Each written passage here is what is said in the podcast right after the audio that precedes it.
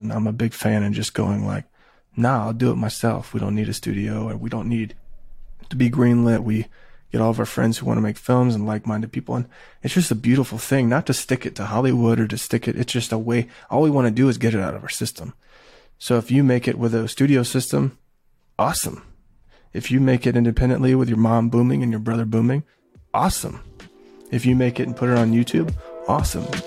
My name is Wes Gibbons, and welcome back to the Tungsten Originals podcast. You just heard part of my conversation with writer and director Justin Robinson. We discussed his documentary, My Brother Jordan, and why the film took eight years to make, its non traditional distribution, which led to over 15 million views on YouTube, and why channeling grief is such an honest form of storytelling. Now sit back, relax, and enjoy. Episode 69 of the Tungsten Originals podcast.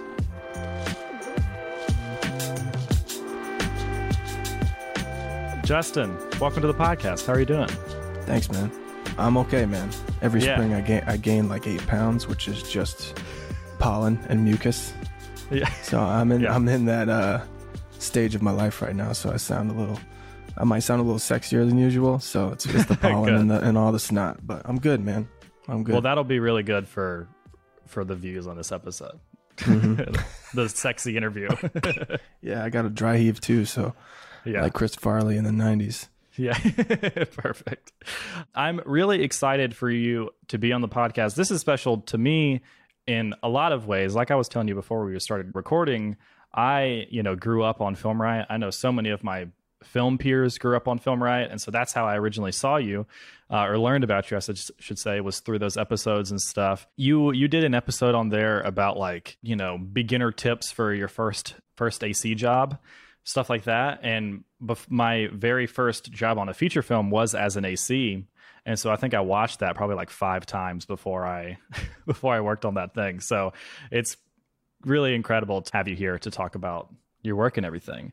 But the main reason why you're here is to talk about your documentary, My Brother Jordan, which is a, feat of filmmaking in a lot of ways. It tells the ultra personal story about your brother Jordan and y'all's connection and his life and sad untimely death and I was just really blown away to see it and to hear that you know it took 8 years to make over 100 interviews 300 plus home videotapes and over 450 hours of footage um, and all of that to lead up to an incredible story that has connected with so many people. It's now sitting at over 15 million views on YouTube, which is, I'm sure, a mind blowing number. You know, I'm excited to talk about that and to dive into that process. But before we get to there, I want to go back to, um, you know, kind of your origin story. I guess I've learned a lot about your origin story through the documentary. But, you know, I want to go back to originally how you got into filmmaking and when that became like a big part of your life. Obviously, I know from the documentary that basketball is a really huge part of your life. You know, you and Jordan would make home videos together. But can you kind of take us back to when this became something that you wanted to pursue professionally? Yeah. So growing up, I've shared briefly stuff like this before, so I don't want to make it uninteresting, but the facts are the same. And the facts are I grew up eluded by cinema, by traditional commercial movies, did not was not allowed to see a lot of movies, so was pretty starved from the movie going experience. Wasn't allowed to go to theaters, and then the, the movies that we could see at home were ultra limited to G rated movies only. Obviously, I snuck some movies at friends' houses, but I had no concept for a director or filmmaking or Hollywood as a job or crew members, anything like that. And so I fell into videos in around 2003 or 2004 with our VHS camera and was shooting stuff, learned how to edit, taught myself how to pirate songs and put them on a timeline and slash them up and, you know, throwing myself, give myself a little bit of a, a dated career. I was editing VHS to VHS. And then once we went digital, I was using LimeWire to, to download soundtracks and whatnot and uh, just was doing it for fun. My life goal was to be a basketball player. And through making videos, it was like my alter ego. It was like the secondary thing. Basketball was my life, and and making videos. I wouldn't say films was the right next door, but it wasn't uh, a career path that I was aware of or or even knew you could do that. But fast forwarding to my older brother, who I was incredibly close with, passing away from cancer right before my senior year of high school. Basketball kind of died with him. And what filled that same motivated, almost borderline psychotic mentality of this driven, competitive, hardworking, disciplined kid in basketball, it just kind of was adopted by filmmaking and YouTube was kind of in its infant stages at that time slash glory days. Film Riot was one of the things that I found and was fed by and was just eating it up because there wasn't a lot of filmmaking content out there and there wasn't a lot of hey here's how to write a script there was a privacy about filmmaking that I don't know if it was indirectly or directly shared by people in the industry, but there wasn't a lot of sharing of information. It was really hard to get you know, unless you were at film school, and even then, I can't speak to it personally. There's no telling how much on the front lines material you're actually learning. So for me, I was just trying to learn everything. So I downloaded any free software I could to learn how to write, and I downloaded scripts and started teaching myself. And then it slowly kind of morphed from the death of my brother, the death of basketball in a way, filling uh, the shoes of filmmaking for me. And then that's when I kind of learned what a director did and, you know, got a taste for the Coen brothers and style and actually feeling the, the presence of a conductor, you know, of a puppeteer behind the camera. And then it just kind of made sense for my life. I don't know. I just kind of fell in love with writing and and here I am. Like I was just a few days ago actually going through an old bin that had all these scripts of projects I had shot. And usually, no matter if it was a sketch, something in college, a short film, I kept like one draft physical that was on the shoot at some form at some point. And I just started putting them all into one binder and it got so big where I was like, oh my gosh, I don't know how many I need to count it. I don't I don't know the count, but just looking at like the first script yeah. I ever wrote called Pest Control. I never shot it. And it's about pest control, as you might guess and it's like in a Word document. It's not formatted correctly. I'm sure there's right. there's grammatical errors, but like it was cool to look at that and right. look at the last thing I wrote and go, this is life. This is growth that we all are are hoping to achieve. So that's been interesting to kind of run on, run down that memory lane because for me as a writer, once I write something, I kind of get it out of my system fully. Like I almost forget. So if you read something of mine in five months that I just wrote, and you say, "Hey, I really love this scene," it's very high there's a very high chance that I might not even remember what I'm what you're referring to. So mm-hmm. I don't know if that's a bad thing or a good thing, but that's something that I've been discovering about myself. So filmmaking kind of engulfed my life after my brother died. I mean, it took a long time because I I didn't know anything about filmmaking. I didn't even know you were supposed to render your timeline before you edit. I didn't know what what that was. Right. I didn't know anything about codecs or anything like technical. I was just I had a camera and I could press record and, and shoot. I had no concept for lighting. And so through the years of getting on set and seeing people do things the right way, the wrong way, the the way that's right for them, I've kind of taken and thrown away everything and and trying to build a life of, of my own in this filmmaking world. So it's been uh, something I wouldn't have seen coming just because I was I was mm-hmm. not around the arts. You know, a lot of times you see someone who saw Jaws and then they go, I want to do that. I didn't have that moment because I wasn't allowed to see Jaws, so maybe I would have. But uh, just my trajectory was very bizarre to me because I, I my worst subject was reading comprehension, and all I do now is want to read and write. So right, it's kind of funny my character arc creatively to where I'm at mm-hmm. now. Yeah, I love that you have all your scripts because I um the scripts that I have all the stuff that I've like written and directed. I take the shooting script, you know, the one that you have on set that's all crumpled up and has like yeah. all your crazy scribbles on it and everything. And I get everyone that worked on it to sign it, and then I have them all in like cheap Walmart frames up just mm-hmm. like around my apartment. And it's a really cool thing to look at, you know, the crappy thing I made years ago, but yeah. it's like a testament to like, well, you you still made it. So I love that mm-hmm. you have that. I think that's such a such a special yeah. thing. No, I love that. I do that too. I have a few above me right now. And just yeah. from spring cleaning, I kind of came across all these things and mm-hmm. wow, how many do I have that aren't printed or how many pages have I written? You know, I was kind of curious myself. So, but I, right. I love that little mementos. Love that. Mm-hmm.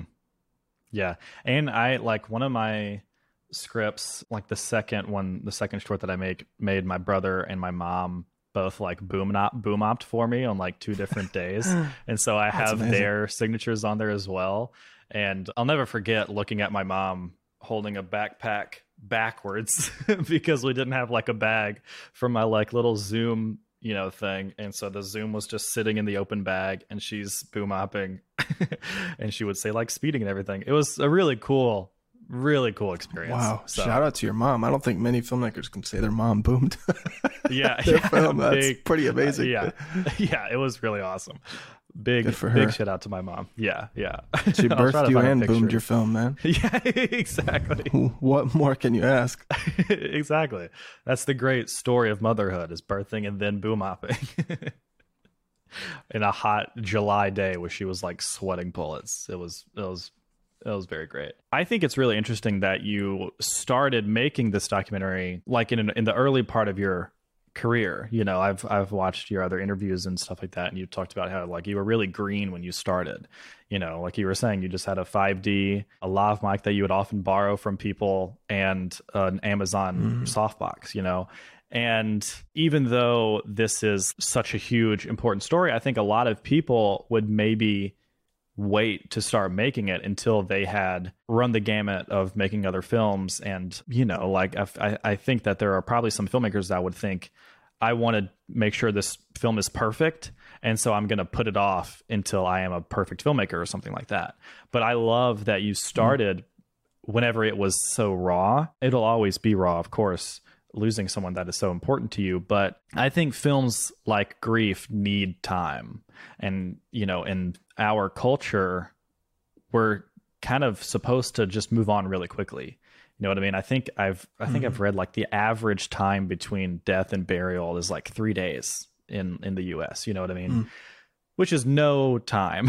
Like and then you're supposed to just like go to work on monday and it's it's sad but you don't it's, it's that's never like expressed publicly when in a lot of cultures you go into like a year long mourning period and it's uh it is a part of your public life you know? So i just think it is so is such like a calling card to indie filmmakers you just start making it like whenever you need to start making it you know what i mean it's a story like this there's never going to be a right time to make it. So I, I love that you figured it out as you went along. In the same way that we figured out how to live without these people, which I, I'm still figuring out how to live without my grandmother. I mean, she died in December, but we couldn't have a funeral until March, which was uh also a weird thing because of COVID, you know? And so I'll, I'll always be figuring that out.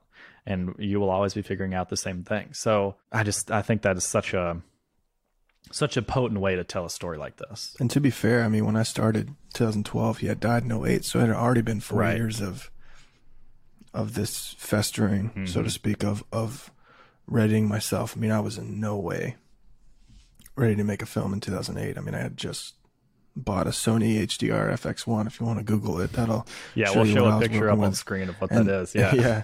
And those days and uh, hard-earned money spent on that and a 2007 iMac and Final Cut Express.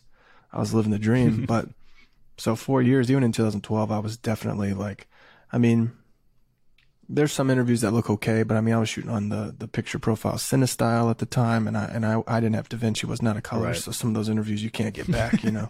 and uh, eh, they say it's raw, but it's not really raw Yeah. for a DSLR but yeah, there's there's aspects of that that come into play like years later when you look at this and you go, oh man, I wish I would have, you know, had had a more consistent look to the interviews or specific framing. I mean, but even at the time, I was shooting like anybody who wasn't family on a 50 mil, Hmm. you know, often to hide the background. And then anybody who was family, I was on like a 35, so I was a little closer. And so there were some things I was doing as a director that that I that I can look and go. I was doing what I could. I, my my toolbox was not very full, but there were some things that I was doing. But I was also pulling my own focus while I'm interviewing. I'm you know talking to these people, spilling my own guts out before we do an interview. So it's something that I just didn't have the help I needed at the time. A filmmaker friend, a cinematographer, Andrew Bradford, came on in late 2015, I think, and started helping me shoot, which was a huge weight lifted off my shoulders. But he was green at the time too, but just as hungry as I was, and we were both dedicated to finishing this out. So we both kind of grew as filmmakers together, and and we're able to shoot some stuff decently. But yeah, I mean, if you look at a lot of docs that are made by really talented filmmakers, they're so beautiful, and like every frame, you're like, yeah, that's an Instagram post, and it's beautiful, and I think that's awesome. But this was was that was not even I couldn't even have thought that at the time. It was just get the content. Because if I would have waited, I mean, there's a few people that have died. Right. So it's like I wouldn't have been able to interview them. Mm-hmm. So yeah, it was something that I don't regret at all, but you can definitely see some hopeful growth of some of those earlier interviews. Mm-hmm. But it wasn't about that. I mean, docs are pretty forgiving. People right. say, because I mean, there's every format of tape, of Super 8 to, you know, uh, Canon C300 in the film. So it's pretty much every camera. I mean, I was doing some interviews remote right. via FaceTime that cinematographers were in the room with the interviewee and I was on FaceTime and they were shooting with whatever camera they had at the and time. And you didn't even know those people, right? You just would post online and they would just no, come and help. Yeah. A few of them I did mm-hmm. know, a few of them I did not. They just showed up at a friend of mine's house in some state that was too far away from me and they were kind enough to shoot an interview view for me and there were, that's the only way I could make something like this. Right. There's no one in my corner giving giving me money and flying me to all these places. It was just it was whatever you can do. So often people are like if you were going to wait to make something perfect or wait till you're you know, I'll always probably feel green as a filmmaker mm-hmm. because there's so much in the world to know. Like, I have one life, but I would love to be like a really good. I would love to have a lot of knowledge of cars. Mm-hmm. I don't like working on cars, but like just so when stuff breaks, I could go, yeah. Or I would love in a lifetime to spend cooking just so I could be a really good chef. But like, I have one life and I can only do a few things well. And not to say I don't want to know about cars or don't want to cook well. It's just hard to kind of wait. Mm-hmm so for me, I'm I'm going now. That's all I have is right now, and that's those eight years were all now, the current now for mm-hmm. me. So it's a testament to being driven, and you know maybe too much so in certain ways, but that's kind of the only way I've been able to make any film, let alone mm-hmm. that one. Yeah, eight years was not an intentional decision either. Right, right. It reminds me of a, a, phrase I was taught in film school that like films aren't finished, they escape. I uh, actually was watching one of your Instagram lives where you were doing like a Q&A about my brother Jordan and you were talking about the post-production process and in the little behind the scenes video that you made about it, you talked about how whenever you hit render or export for the final time, you just like collapsed. Can you kind of take us to that moment because I mean that's got to feel I can't even really describe it. You know, that's just got to feel like the biggest release. I mean, I know this wasn't when you released it, but like you released it on the 12th anniversary of his mm-hmm. passing, mm-hmm. and then you worked for eight, eight years on this film, and then you you finally hit export on your computer. I just I just want to know kind of what's going through your head in that moment. Oh man, I wish I could go back and, and visit myself yeah. in that moment, but I was definitely like, I'm just a very motivated person, mm-hmm. and I'm very driven, and in some ways like once i start doing something i kind of have to do it even right. if it's like we'll just finish it tomorrow it's like right. no no no the time is right yep. now i'm in the right headspace i need to do it now and that could be writing a script or organizing something or whatever and and and with this i just had a, like a fire inside me for so mm-hmm. long i mean i was physically burning to tell the story like it was it was painful every day not to work mm-hmm. on it anytime i wasn't on it that just was a horrendous thorn in my side to go because I got to finish it. Mm-hmm. I got to finish it. I got to finish it. And obviously, when you're building things, you know that you can't look to the top. You got to go brick by brick and focus on the bricks and build a good foundation. But I had waited obviously so long, and I mean, I had locked the edit like a right. year and a half before I exported it. So I had waited on sound and color and music, and you know, I had a composer kind of fall out, and I had a sound mixer kind of fall out, and so I kind of had to start over from mm. scratch, and a lot of people just started pitching in and were amazing help and and lifted a lot of that weight. But it had just been so many things, as you yeah. know, peaks and valleys of making a film. So when it did, my wife had just gotten home or walked in the door, and I was just kind of standing there, and I could barely get the words out. But I just said, "It's done." And like as soon as I said that, as soon as I put those words in the universe, my my I like physically just like slumped to the floor and just like wept. I mean, it was also I wept partly because I was working with a 2011 refurbished iMacs, so the export was going to take like two days. but, I think uh, everyone has was, wept yeah, just a, because of that kind yeah. of scenario. People are like, "Oh man, can you make this one change?" You're like, "All right, if you're cool let me, send it to you in three exactly. days because it's going to take that long to export, render, and then re-export and send it to you." But yeah, it was just a just a great relief, obviously, and then because mm. I had I mean, proofing a short film to make sure your credits are good, making sure right. this every shot's colored, all those things. Like I had proofed an hour long doc about my dead brother like a thousand yeah. times. So even though even those tedious little changes were done, mm-hmm. and it was one of the most explosive reliefs of my life. Mm-hmm. You know, I was dying to tell the story, and so it was finally done, and I was close. So it was, I don't know, man, long time coming. Yeah. It almost broke me. You know, it's like I don't know how much longer I could take this not being done. So, really grateful that it was, and grateful that it's out there, and because it's like you, you know, you have a story that this blueberries thing, for example, it's like I can't see it because it's not done and ideas are, are, are so ethereal and mm-hmm. invisible. Like when you physically write a draft and then you can show it to someone or you can hold it in your hand or you can press play and I can experience what's in your head. When it's not that, it's excruciating. Mm-hmm. And this had been not that for eight years. It had been just something. What do you work? Um, doing this thing for my brother. Yeah. Blah, blah, blah. Oh, that's cool. What's it going to be? How's it going? How long is it, is it going to be sad? Oh, it's going to, you know, all these things. And finally, I, I didn't have to say anything more. Mm. The film was going to say what I wanted to say. So that was a big relief. Yeah. And like in a similar way, you know, we were talking about how long it took you to make it. Like I am almost glad in a way that I didn't film it originally, film Blueberries when we were originally going to film it. Mm.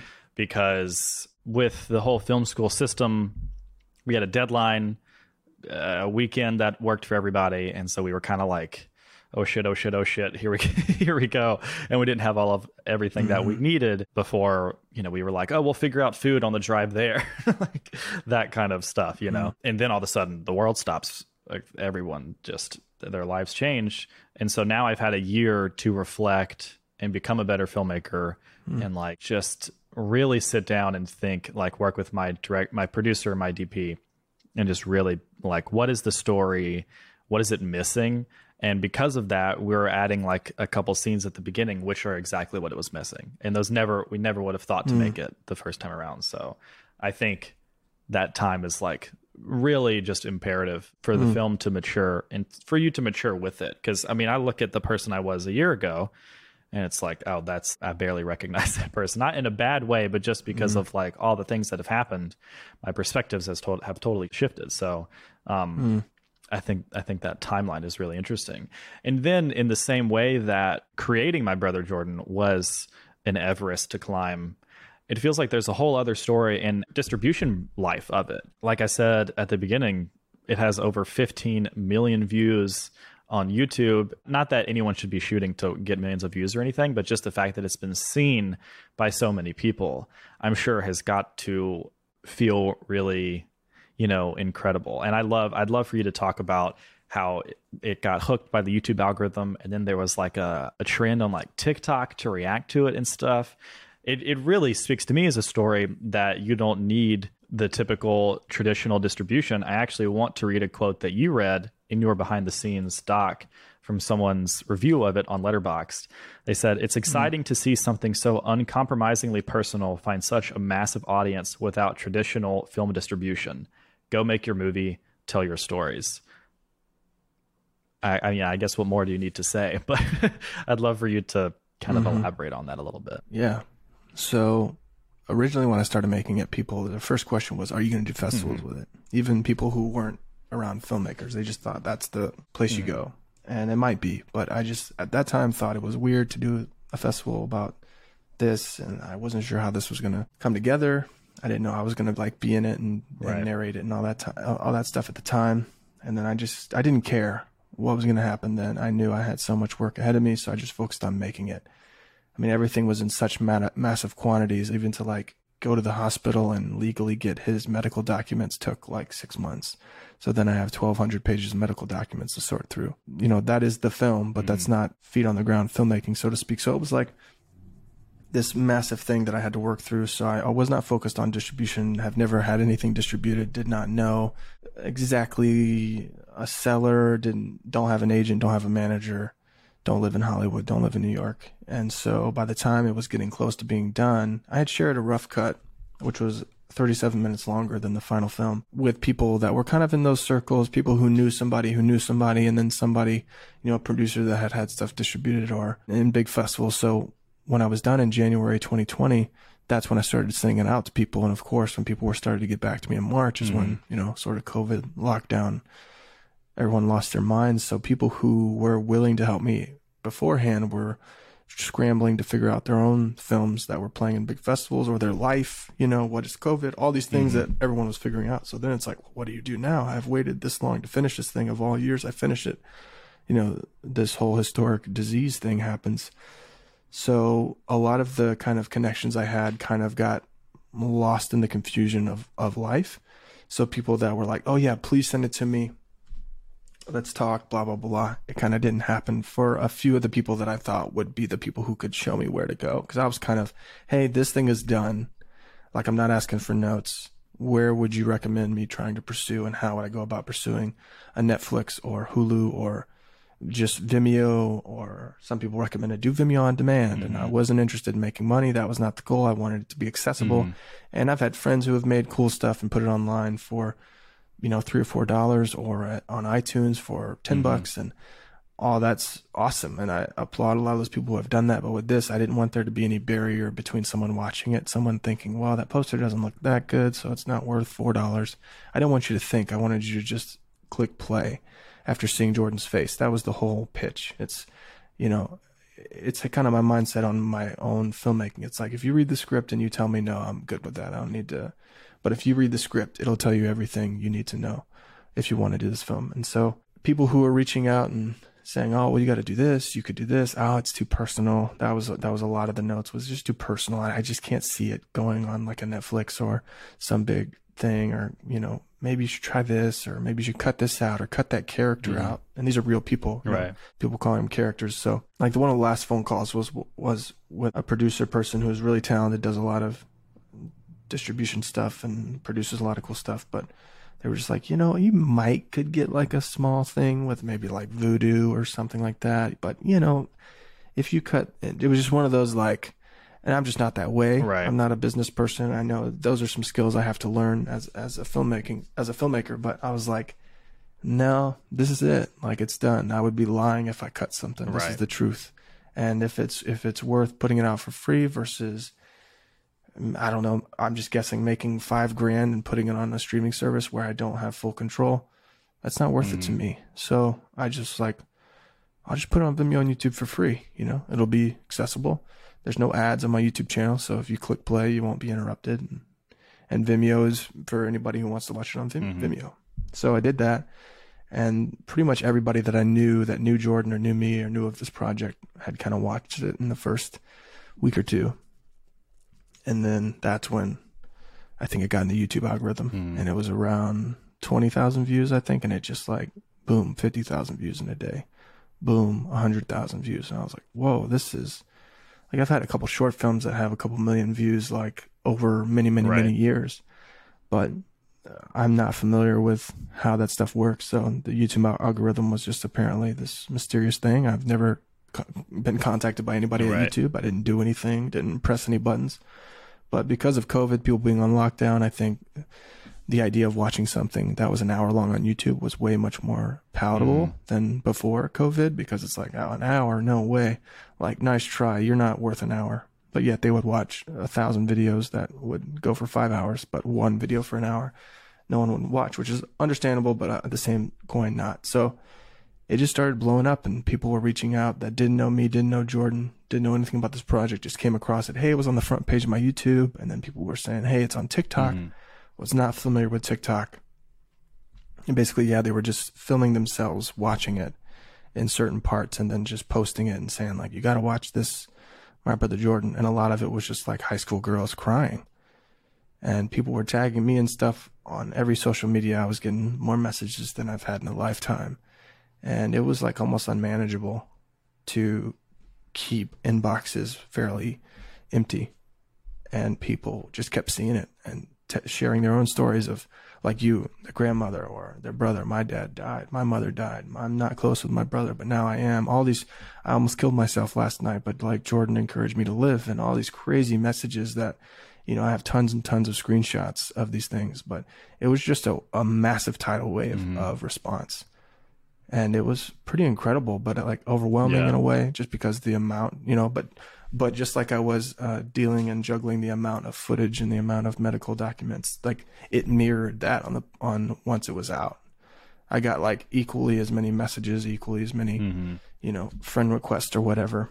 and it was just uh, unforeseen. But at the same time, it was like any film I make, if it had had 15 million views, I'm sure I probably would have a manager right now or an agent or you know somebody willing to help fund the next film. If I didn't, that would be pretty disappointing. yeah. But people would be knowing more about me than they would about, or or they would be knowing more about the actor that was in that right. film. But with this film, people get to know my brother and they get to know Coach, who was a really pivotal relationship for me and Jordan, who ended up passing away as, from a heart attack in the midst of making this mm-hmm. film. So that became a kind of a sub story that I never would have wished right. happened, but it happened. So it was just this beautiful thing to go. Anything I ever make, whether I make really cool stuff for the rest of my life, obviously I'm glad this is the one that quote blew up mm-hmm. and people get to see. I mean, Jordan's face is on the thumbnail people Jordan was the guy that that didn't always get the limelight. Mm-hmm. He wasn't the loudest, you know, he was just that quiet. Like if he was a crew member, he would be someone that the director would reflect on 6 months ago and you know, you know how that shot like happened was because of that mm-hmm. guy. And no one knows. He's just that guy for everybody. So obviously he was that that way for mm-hmm. me. So when people got to meet Jordan, it was just this amazing opportunity. Obviously he's not here to speak for himself, but to kind of give someone who's so quiet a voice and a platform to shine and to go, nah, man, it's about you. Mm-hmm. So that was a really beautiful thing to see people and recognize from all over the world someone like Jordan and go and see those attributes and those character qualities that are beautiful, innate, and helpful to the world not self-serving, not uh, you know, it was just beautiful. So Jordan was the best of everyone I've ever met, and uh, you know, a lot of people you can see the worst in them so quickly. It's hard. It's hard to find it in Jordan, and that's really hard for me to say because I can see both. I can right. kind of see the positive and negative, and obviously sometimes the positive is really strong, sometimes the negative is overwhelming. Jordan, it's hard, mm-hmm. and that's Eh, just an incredible gift that he had that he blessed me with. Yeah, it was something I would not have foreseen 15 million views, and I don't even know what it has on Vimeo now, but just something that people are still messaging me yeah. and, and, sharing their thoughts about it. It's been really cool. So, and I'm writing a book now, which yeah. was something I had started years and years ago, but shelved literally to kind of finish this doc. So I thought that's the format to tell this story. That's the vehicle that's going to get me there as a doc. So I have all this footage. You know, filmmaking is how I can speak it's a language for me. But writing a book has been something I've always wanted to do, something I've dabbled mm-hmm. in. And I have so many stories that didn't make it into the cut of the documentary because 20 years of life in 60 minutes, you're going to leave stuff mm-hmm. out. Rightly so, just for pace. But there's, like, I could do a whole stand up routine just telling stories from our childhood. I mean, we were super conservative, homeschooled pastor kids who weren't allowed to watch movies and, and like living in the sandlot world. So there's a lot of just funny right. stories that, that were left. Mm-hmm. And for me, I, they're gold. It's like your grandmother, you know, she passes away, and unless she had told you or you had had some recording of this story that she might have lived, it's mm-hmm. gone. Mm. And that's such a great tragedy. And so I didn't want to let any of these stories of Jordan or our escapades as, as childhood rascals like die. And so if that was putting into a book for me to read later when I am forgetful or if I have dementia, one day I go, I can read this and go, these, this is the truth. I'm reading a transcript of my life. And the best part of my life was Jordan. Mm-hmm. So that's why I'm writing a book now. So just a lot of the the untold stories. Again, like I made the doc for myself, I'm writing the book for myself. And if people love it, they want to read it, that's awesome, man. All all the more props to Jordan. Mm-hmm. You know, once you read these stories of who he was and and how he was himself. I will definitely be reading it, no question. So I look I look forward to being it out. Um, another beautiful thing is that you and your wife just had your had y'all's first baby, right?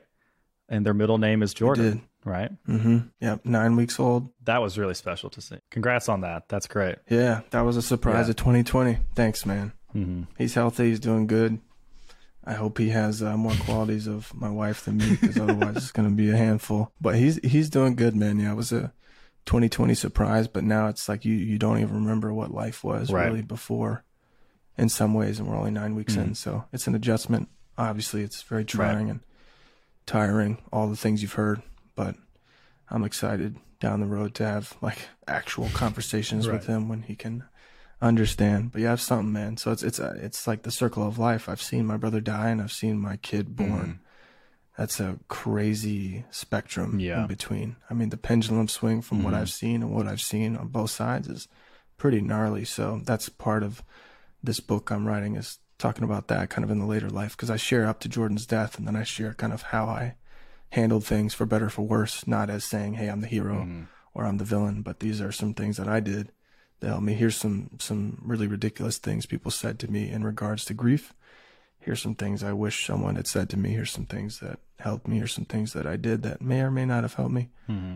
But uh, just kind of speaking truth of the journey because every journey is different, and then also, you know, that circle of life thing was was pretty potent to right. really think about because I had finished the first draft of the book the day he was supposed to be born. My son, wow. Remy, and his middle name is my brother's name, Jordan. So the day he was due is the the morning I literally printed the first wow. draft, and then he came a week later. So it's crazy for the circle yeah. of life. It took me eight years to to make the documentary. It took me three months to write the book. Mm. So a different world. Yeah, absolutely. I really love what you said about documenting those stories and preserving them because I think about that often. Every every short that I've made is drawn from my own personal life and like I said earlier, like a lot of them are drawn from grief. My family has lost a lot of people. And so like that short that my mom and brother were boom operators for was inspired by my grandfather passing, the mm husband of my grandmother who just passed. Even though that film is not like directly about him or there's not like a grandfather in the movie or anything it still is a documentation of our relationship. And so i think a lot about how like i, I need to immortalize this story. Like I, my dad's a, a natural st- storyteller. I grew up listening to he and my mom's stories and that's i think where my knack comes from. And so many times he'll be telling a story and, and, and or, or, like I'll be introducing friends to him and I'm like, tell him this one, tell him that one. And I just want to capture mm-hmm. it and hold it in a bottle and like keep it forever. You know what I mean? I love that idea of preserving those things because, you know, one day we may forget. So I love that. I love that you have that, you know, just for yourself, even if no one saw it. Like, even if this just sat on a hard drive yeah. and you never posted anywhere, it would still be potent because of that, you know, because it's for you.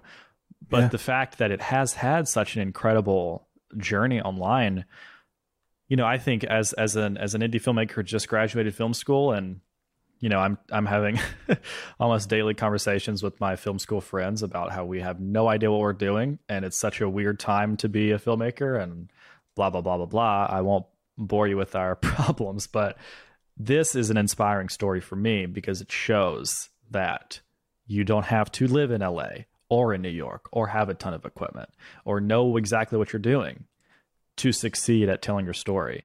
You know, everyone wants to get an Oscar, everyone wants to go to Sundance. Like, you know, no one will turn down those opportunities. But the goal is just to tell the story and for people to see it. So, why not YouTube? You know what I mean? I think there's a lot of traditional media people that maybe balk at like hosting it online publicly. Mm-hmm. And I think that's kind of bullshit because like who cares if they're watching it on a phone or a laptop or a TV or movie screen? Like they're they're consuming the story. And there we've all been introduced to Jordan which is the goal that you set out to originally. I, I watched the reviews video that you put together and there are multiple people that said like I didn't know Jordan and now I wish I did, or now I feel like I did and I feel like mm. he knew me. A specific quote that I wrote down that stood out to me Ryan Polly, a filmmaker that uh, sent you a video, said, "It my brother Jordan showed how extraordinary some ordinary people can be." And that what that yeah. told me uh, as a filmmaker, which is a message that I want to share to all my peers, is that these stories are everywhere. You know, I think maybe some people feel that they're like not living a life that is giving them material or something like that. Like they look around and they don't know what to tell a story about. But I think this shows that like there's probably a lot of Jordans out there. Like obviously the Jordan is so unique and there's no one like him. But in the same way, I think everyone has yeah. that person to them. Mm-hmm. And I know my older brother is like I'm the youngest of of, of three, my older brother and uh, older sister. And I know my brother is like, you know, I grew up and he was everything to me and still is everything and to me in a lot of hmm. ways. And we've made, he's a musician and so he's made like music for my shorts and stuff. But just, I love that it's been so successful non-traditionally, quote unquote. Because, like you said, with with with festivals, that's in a way that's kind of like gatekeeping it. Like you can only see it if you can go to the festival or you can afford a ticket. Yeah. But I just love how I, I just love that this was publicly available. Just seems like the best thing. I think, like you said in an interview, like that's the most Jordan way to do it, or the most Justin way to do it. Just put it online and then Yeah. let people consume it. You know. And then crazy thing to jump back, the guy Ryan Pauly who said that quote was also the first person to respond to that call for videos. He's a filmmaker friend in Texas. He is extraordinary himself, creative, mustached, uh, blockbuster fan from the '80s. But it was something that was weird too because festivals are obviously a big thing and they can kind of uh, open the gates Right. for a lot of people. But the year that I finished this and the year that I'm like, no, I'm not going to do festivals, all the festivals that are obviously the in-person ones that give you your hopeful next handshake that that sets your career up were all becoming online. So they were basically becoming Vimeo Yeah, and YouTube links. So in the year of like, oh, I can't believe you're doing festivals. All these even friends that had gotten into some big festivals hmm. were not able to go and kind of reap the benefits of of meeting that other filmmaker, that other producer, and so it was just a weird time. That I mean, no one really knows what they're doing. Right. So I mean, there's some people I'm sure that have done it a bunch of different ways, but like you look at Jim Cummings, who's been making films the last few years, and I'm a big fan, and just going like, "Nah, I'll do it myself. We don't need a studio, and we don't need to be greenlit. We get all of our friends who want to make films and like-minded people, and it's just a beautiful Yeah. thing. Not to stick it to Hollywood or to stick it. It's just a way. All we want to do is get it out of our system. Mm-hmm. So if you make it with a studio system, awesome. If you make it independently with your mom booming and your brother booming, awesome. If you make it and put it on YouTube, awesome. There is a little bit of a people do stick their noses a little bit at uh stick their noses up a little bit at YouTube. Just because it's I think it's a more saturated or it's like a it's like a Walmart people want to shop at Whole Foods. Right. You know, they're like they're not Yeah. they're too high and mighty to go to Walmart. I'm like, well, if you go to Walmart, you can get your carrots and Yeah. like, you know, some shoes too. It's you And an oil change. you can get printer ink, yeah, new tires. I mean, so it's like do whatever you want, Yeah. but I, you know, you shouldn't stick your your nose up to Vudu or Amazon or iTunes or I mean, there's multiple ways if people can see it. That's the goal. So it's been something that isn't. It wasn't a recipe. It was a necessity for me. Mm-hmm. Of I just want people to see it. So I mean, when I started making stuff, there was no way for people to see it right. unless I burned a DVD and put it in your DVD player. You know, even then MySpace came out and the upload for video, which was an add-on, was like 300 megabytes, which is Yeah. nothing. So then years later, YouTube comes out. That's the only way I can share something with you. Mm-hmm. So it's like I'm just happy to share it with you. If it's Vimeo, it's Vimeo. If it's YouTube, so Mm-hmm. it was something that was uh, again not a goal. It was just a happenstance to go. I'm going to put it on both. So Right. whoever is familiar with this, I know smart TVs have the YouTube app. It's just something that is simple, is easy. I mean, there's older people that can manage YouTube. Right. YouTube. They can search the name, the title. It should come up. It's fairly easy, you know. But I have nothing against any other streaming site or it was just something that that happened so i'm all for however you get it done Mhm. it doesn't matter if you if you edit on final cut x or premiere or avid doesn't doesn't matter to me whatever it works Yeah. i mean i had a 2011 refurbished imac that should have been dropped off a bridge you know and that's what i was rendering this stuff Yeah. on for two days Right. like it was almost impossible to edit that Mhm. thing i love i love i'm not a mac hater i love Right. macs it was just this really old uh, Yeah. machine that was screaming to re- to be sure, retired Yeah. which I did. That was the last project I did. I said, "All right, you did good. You did good. Pat on the top. You've done. Yeah, you you've did. done your you job. did. You did good. Now, go go look at the closet yeah. now. Yeah. Exactly. But yeah, Yeah. I also think, you know, you could easily look at how coronavirus affected my brother Jordan as a negative um, because it probably could have gotten into huge festivals and you could have gone and, you know, like you said, shaking the hands with the suits and get an agent and all that kind of stuff. And then it would have been a lot harder for me to get in contact with you. But in a way, I'm pretty accessible. My door is open. It has to be like really sexual or really uh, selfish for me not to yeah, respond. yeah. No, I you responded pretty quickly, and I, I really appreciated that. You were just like, "Yeah, sounds good." I was like, "Perfect." Let's do it. but you know, I, I think maybe some. I mean, I know I was certainly discouraged with how it was affecting the film world, but COVID made us all it, it gave the world a collective experience, which I haven't had throughout my life. Mm-hmm. You know, that's a super rare thing.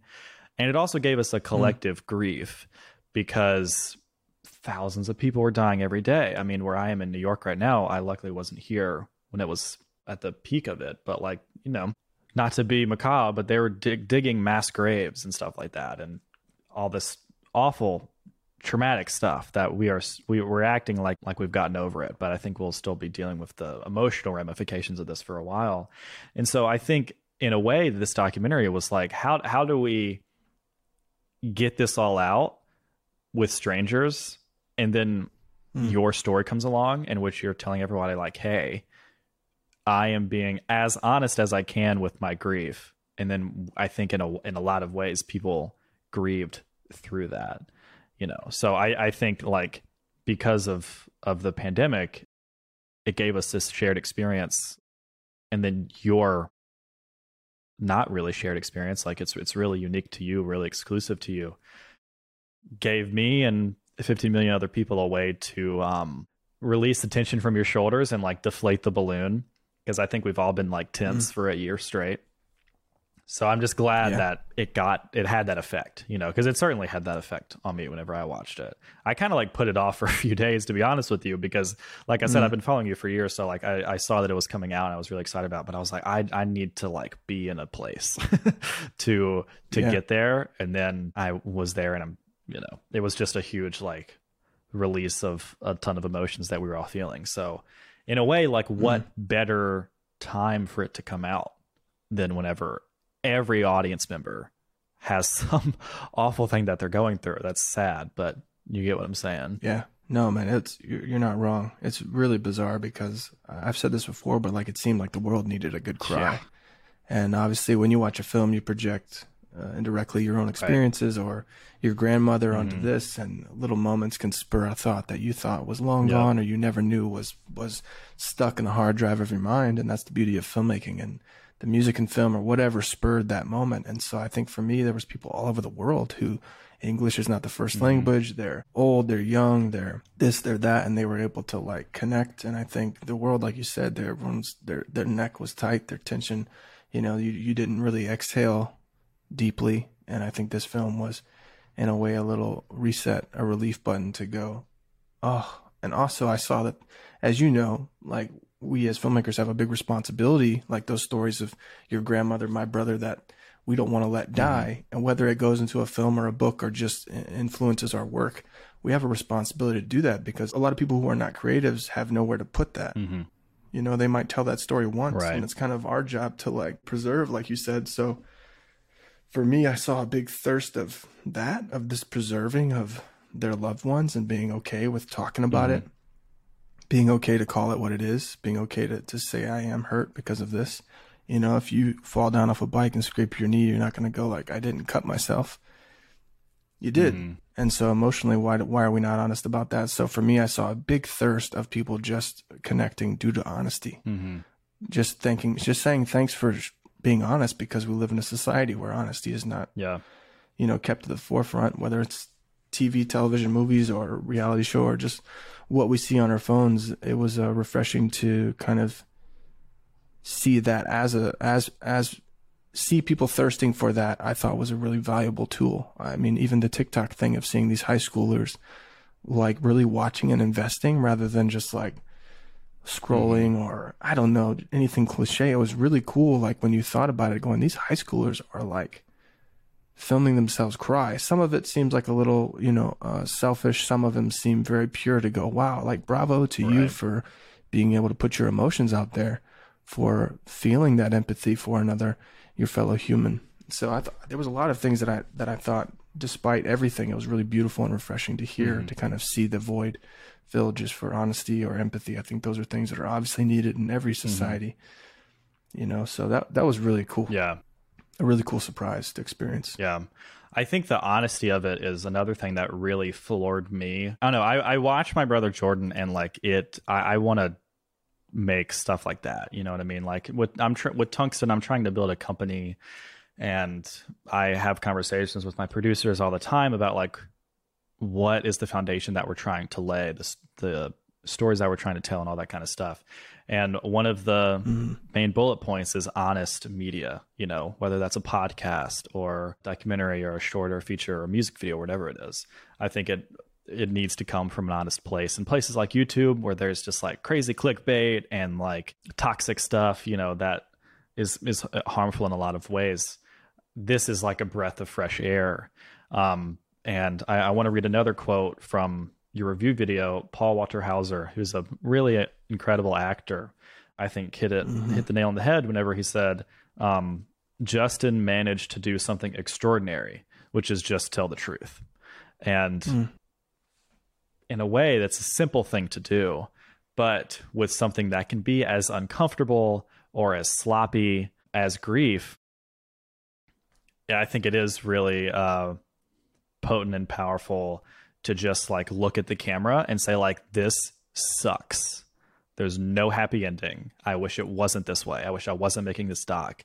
You know what i mean? Like i wish i wasn't i wish blueberries didn't exist. I wish i could still go see my grandmother and stuff. Yeah. And that she never got forgetful. I don't know. I just think that's really commendable to not have a stiff upper lip and power mm. through it but just to like admit that it is awful but that's okay. Like you know what i mean? Yeah. Shout out to Paul Walter Hauser, yeah. man. He's a genius. I mean, even as an actor, I know that he would strive to. I can't speak for mm-hmm. him, but I'm gonna right now that he would strive for mm-hmm. honesty, an honest performance. I mean, Richard Jewell, I tell you, even though it's a little more comedic, I mean, it seems truthful. Yeah. And that's what we all strive for as filmmakers, because a lot of things I can't do as a filmmaker, as a human, but what I can do is be honest. Mm-hmm. Hopefully, that's the goal and there are some things because our our society especially i grew up in a very like conservative christian world we have to have like jesus has to come back at every story mm. And you know even from the bible it, he comes back at the end sure but there's a lot of stories where people die yeah.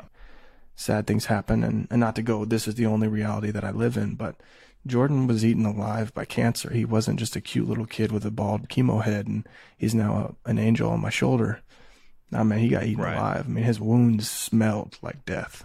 Nothing like I've ever smelled in my life. And that's a fact. That's what cancer did. It wasn't just uh, chemo and radiation. I mean, cancer turns people's hands black, like it, it rots their skin. It does all of these things. And, and I just wanted to be honest about that because there was, there's a tendency for people, especially in the childhood I grew up in, is to go like, well, yeah, yeah, but like at the end, can you, say like everything's okay and, mm-hmm. and not that everything's never going to be okay or, or, you know, I, that's just not the way I want to make movies and I, I don't want to live my life that way. So I'd, I'd rather die one day honest than to, to live a dishonest life out of fear for someone's perception of how a, story should end, which in return would not serve that person at all. Mm-hmm. You know, if they watch a movie that doesn't have quote a happy ending and, uh, I don't know. I, it's not about them anyway. It's about right. how I feel and to get it off my chest in an honest way. Like there's a, a short film I was supposed to shoot last year, and then COVID hit, and it's uh, very like you know you see some short films where it's not quote a complete story. Mm-hmm. There's not this huge arc. There's not this three act structure, whatever you want to say. It's more of like a slice of life. Right. It's a couple scenes. It's a character study, and I had written this thing that it's like a slice of death film. It's about a funeral director and kind of a day in the life and how death might affect that person who deals with death every day. And it's like seven pages, and I had this really talented actor lined up and didn't get to do it. And I reread part of it the other night, and I would love to do it one day, but it's just one of those like, it's a very heavy, sad, but I think influential thing to pursue because it's honest. Mm-hmm it's an honest look at what those people do. I mean, if you're going to make a, a, film about a, a, trash man, are you not going to show garbage? It's just like, I mean, you could, mm-hmm. but if I make that film, you're going to see a bag of garbage at some mm-hmm. point. So that's kind of how I approach the doc and how I approach my life and the book and anything I make. Mm-hmm. So it's a take it or leave it, but I'm I'm going to be honest, you know. So it's an honest experience. This is not a lie a lot of scenes in the scripts I write are based on actual things that happened or stuff like that. So I don't know. Filmmaking is a weird place to kind of put all of your life indirectly, indirectly into that canvas mm-hmm. for the world to see because it's a shared experience. Like you said, COVID is a shared grief, and I, that's a really beautiful thing. Not the grief that we share over COVID, mm-hmm. but that it's a shared thing. I think cinema does that, whether you're watching a foreign film or something about who you think is your childhood life, you know. So I also think that it's important when making this kind of stuff to just like as the as the artist who's telling the story to like sit in it for a little bit. You know, like like I said, there was I mean, it's going to be over a year from whenever I was originally supposed to Blueberries and we will be filming it in June. And I hadn't like visited the script for a while. You know, I just was like too much was going on. I didn't even want to look at it again. And so when my producers and I a couple months ago were talking about like, okay, so you know, let's actually lock in some dates on when we're going to film this and you know start planning it out. I knew I wanted to revisit the script because I know, even though I haven't like written a ton, I know I'm a better writer than I was a year ago, just because I'm more mature than mm-hmm. I was. And so it worked out to where the first time that I ever looked at the script since March 12th of last year was the week of my grandmother's funeral, whenever I was home um, for that week. And I remember my lead producer, she she's such a great, really close friend, and she she was like, "Is that okay? Like, are you sure that's not going to be too much?" I think is what she said. And I was basically like, "I think that's exactly what I need." Like I, I don't want to revisit the script when I'm up in Brooklyn and worried about getting to work the next day. I want to do it when I'm home in Mississippi because that's where we're filming in my hometown, where these stories actually happened, and I just want to like sit in it for a 2nd mm-hmm. And it was a lot of me like pacing in my backyard, just thinking like, because I knew something was missing and I couldn't place it. But like I said, then we came up with a new scene and now it's going to be way better than it was. Mm-hmm. But I, I think sometimes people can be like scared of doing that, scared of tackling those really personal stories because it, it's, you know, not easy, like you said, to, to look inward. But the way that you can connect with people is so powerful. Like with blueberries, whenever I was, um, still whenever we were still having in-person classes at film school and stuff i remember telling a professor who was an editing professor there who had been on the podcast. So we were like we had a, a good rapport but he wasn't like the professor i was closest to. I told him about blueberries. And then he immediately started opening up to me about his experience with his mother's alzheimer's. And he was like yeah mm. later in life she got really mean and it was really hard and all this stuff. And we're just kind of like sitting in a classroom. And i think that um, shows just how how important it is to tell it for yourself, mm-hmm. but also for others. You know, because you never know how someone can relate to it. Um, you know, yeah. like I never would have thought that that professor went through a similar thing with with Alzheimer's. You know, mm-hmm. um, and like you said, you've just been inundated with other people telling you their stories and stuff. Um, I actually saw, I was looking through the comments and I saw someone say like, this 71 year old grandma is so happy that you made it. You know, how, how incredible mm. that your film was able to transcend age, age difference and language mm-hmm. barriers mm. and all this kind of stuff. Um, I just think it is all a testament to like telling a story that can be difficult to tell like that's okay. You know what i mean? Like mm-hmm. if it's if it's hard to tell it then that probably really shows that it's like really worth telling. You know what i mean?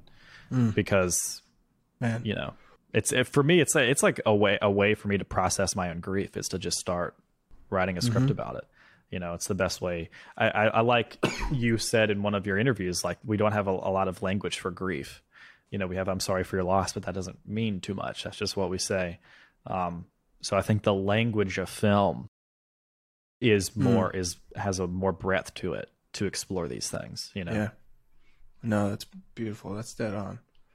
I bet you'll be surprised at when you make blueberries. Hopefully everything goes yeah. well. Like people who reach out that have a similar experience or I mean, my own grandmother, she was probably pre dementia right. was pretty cold, but she was it was definitely colder, so I don't know, man. It's fascinating. Even a short film I made in 2014. It was uh, this quirky film called Popeye the Pizza Man. It sort of deals with suicide. It touches on suicide, but I've never like made a film with like it's about right. this.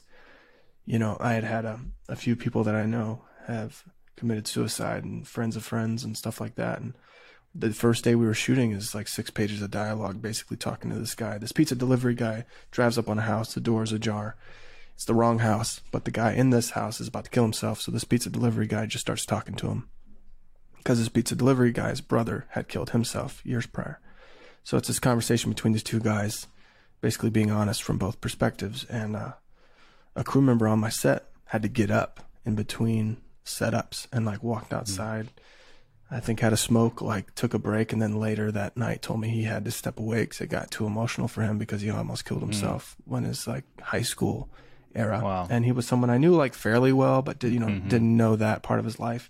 And something in this really quirky scene uh, just spoke to him because there's a story this guy shares about uh, Popeye, the, del- the delivery guy, shares a story that is a true story about a friend of a friend, how his brother killed himself. And it was just this uh, amazing instant. And this guy was grateful for the experience. He wasn't saying, This is too heavy, I can't be here. It was just like a really beautiful thing that uh, I was just so grateful to experience with him. And he felt he felt welcome, he felt heard, and he felt uh, like it was a safe place to share that because he knew we were all had the same goal was to be an honest to, to make an honest film. And uh, it was really beautiful. So you never know man your teacher whoever of what your film will speak to. I mean there was i remember one message i got from a lady i want to say it was mississippi. Older lady facebook messaged me and was like your film was amazing it touched me blah blah blah i had a daughter who was killed in a motel and we have never there has never been anyone caught found suspects, anything. She just had checked into this hotel and was murdered. She was found five days later. And so these very, you know, from a writing perspective, these like very uh, accidental research things Right. of these people who are in that aspect of their grief, of this this plateau where they're stuck. And it was just really heartbreaking to hear all the the accents of death and grief and all these. It's crazy, man. Mm. So it does touch like what you say what you're saying about cinema expanding what we do saying i'm sorry for your loss and uh, i know how you feel all those things that can't aren't always negative mm-hmm. aren't always not helpful but that is something that film does is really beautiful. Mm-hmm. That was well said. That's that's like oh that's it. That's exactly what i want to Well- do it's like because you never you can't do it if you were trying to but Yeah, you're like absolutely. yeah if it can expand on people sitting and listening rather than having to talk or you know, there's a lot to be learned about life. I mean, we've been around a long time, mm-hmm. but I still like the humanity has so much to learn about how to communicate, how to listen. Like we're still learning that listening is important. We're still learning that maybe talking less is mm-hmm. important, you know, in our society. And filmmaking is something that can kind of kindly, gently land that plane to go, I think this is something worth doing. So, Yeah. Well, you have definitely achieved that. Um, again, I know you have heard hundreds and thousands of positive things, but uh, as someone who is in the middle of grief and is trying to do a similar immortalizing, uh, I really, really respect it. Um, and I'm so glad to get to talk to you. Like I said, I feel like we could probably talk for hours, and hopefully we can talk for hours off being recorded for an audience and all that kind Yeah. of stuff. Um, but yeah, man, I just think you like you you achieved what you set out to do, and like even everything beyond that. appreciate that, man. Thank you. Yeah. So I know I know Jordan would be proud, and I know you've heard that before, but um, it's just such a such a good thing to have done. So a another quote is um, I think Ryan Connolly said Justin has given us a gift, and I couldn't agree more. You know. Um, Also, I was uh, this might be a little cheesy for to something that I thought about, but um, Lindsay Register said um, it doesn't apologize for showing the brutal nature of loving of losing someone. And um, I know we're wrapping kind of wrapping this up, but I wanted to leave leave the audience with like this quote from the song Graceland by Paul Simon, one of the best songs ever in my opinion. Um, but he says, uh, "Losing love is like a window in your heart. Everybody sees you're blown apart. Everybody sees the wind blow." and um, I just think that's a perfect, you know, metaphor. There's a hole, and it's empty, but like because you've gotten to connect with all these people, I don't know. It's like a band aid, I guess. I too am rambling. No, I'm grateful for the whole.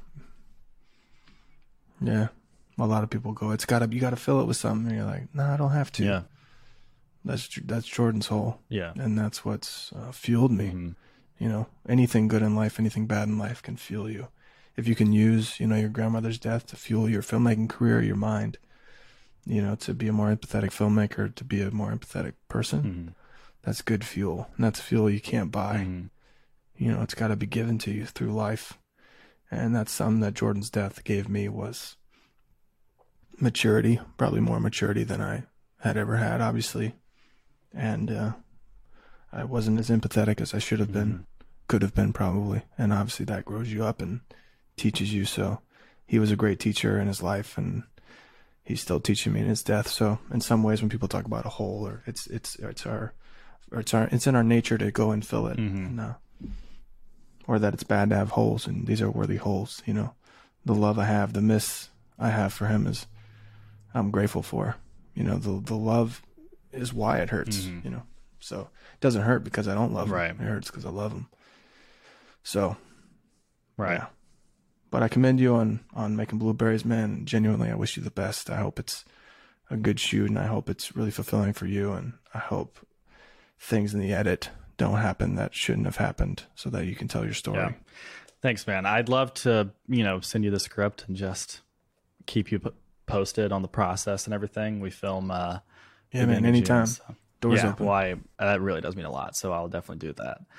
But yeah, again, thank you for coming on and sharing your experience. I love having these kind of conversations, and I'm glad we got to share this with an audience. Um, everyone who's listening to this, you should go check out the video version on our YouTube channel. You can see some stills from the film and behind the scenes content and stuff. And then if you haven't watched it already, go watch my brother Jordan first thing you do. I could not recommend it more.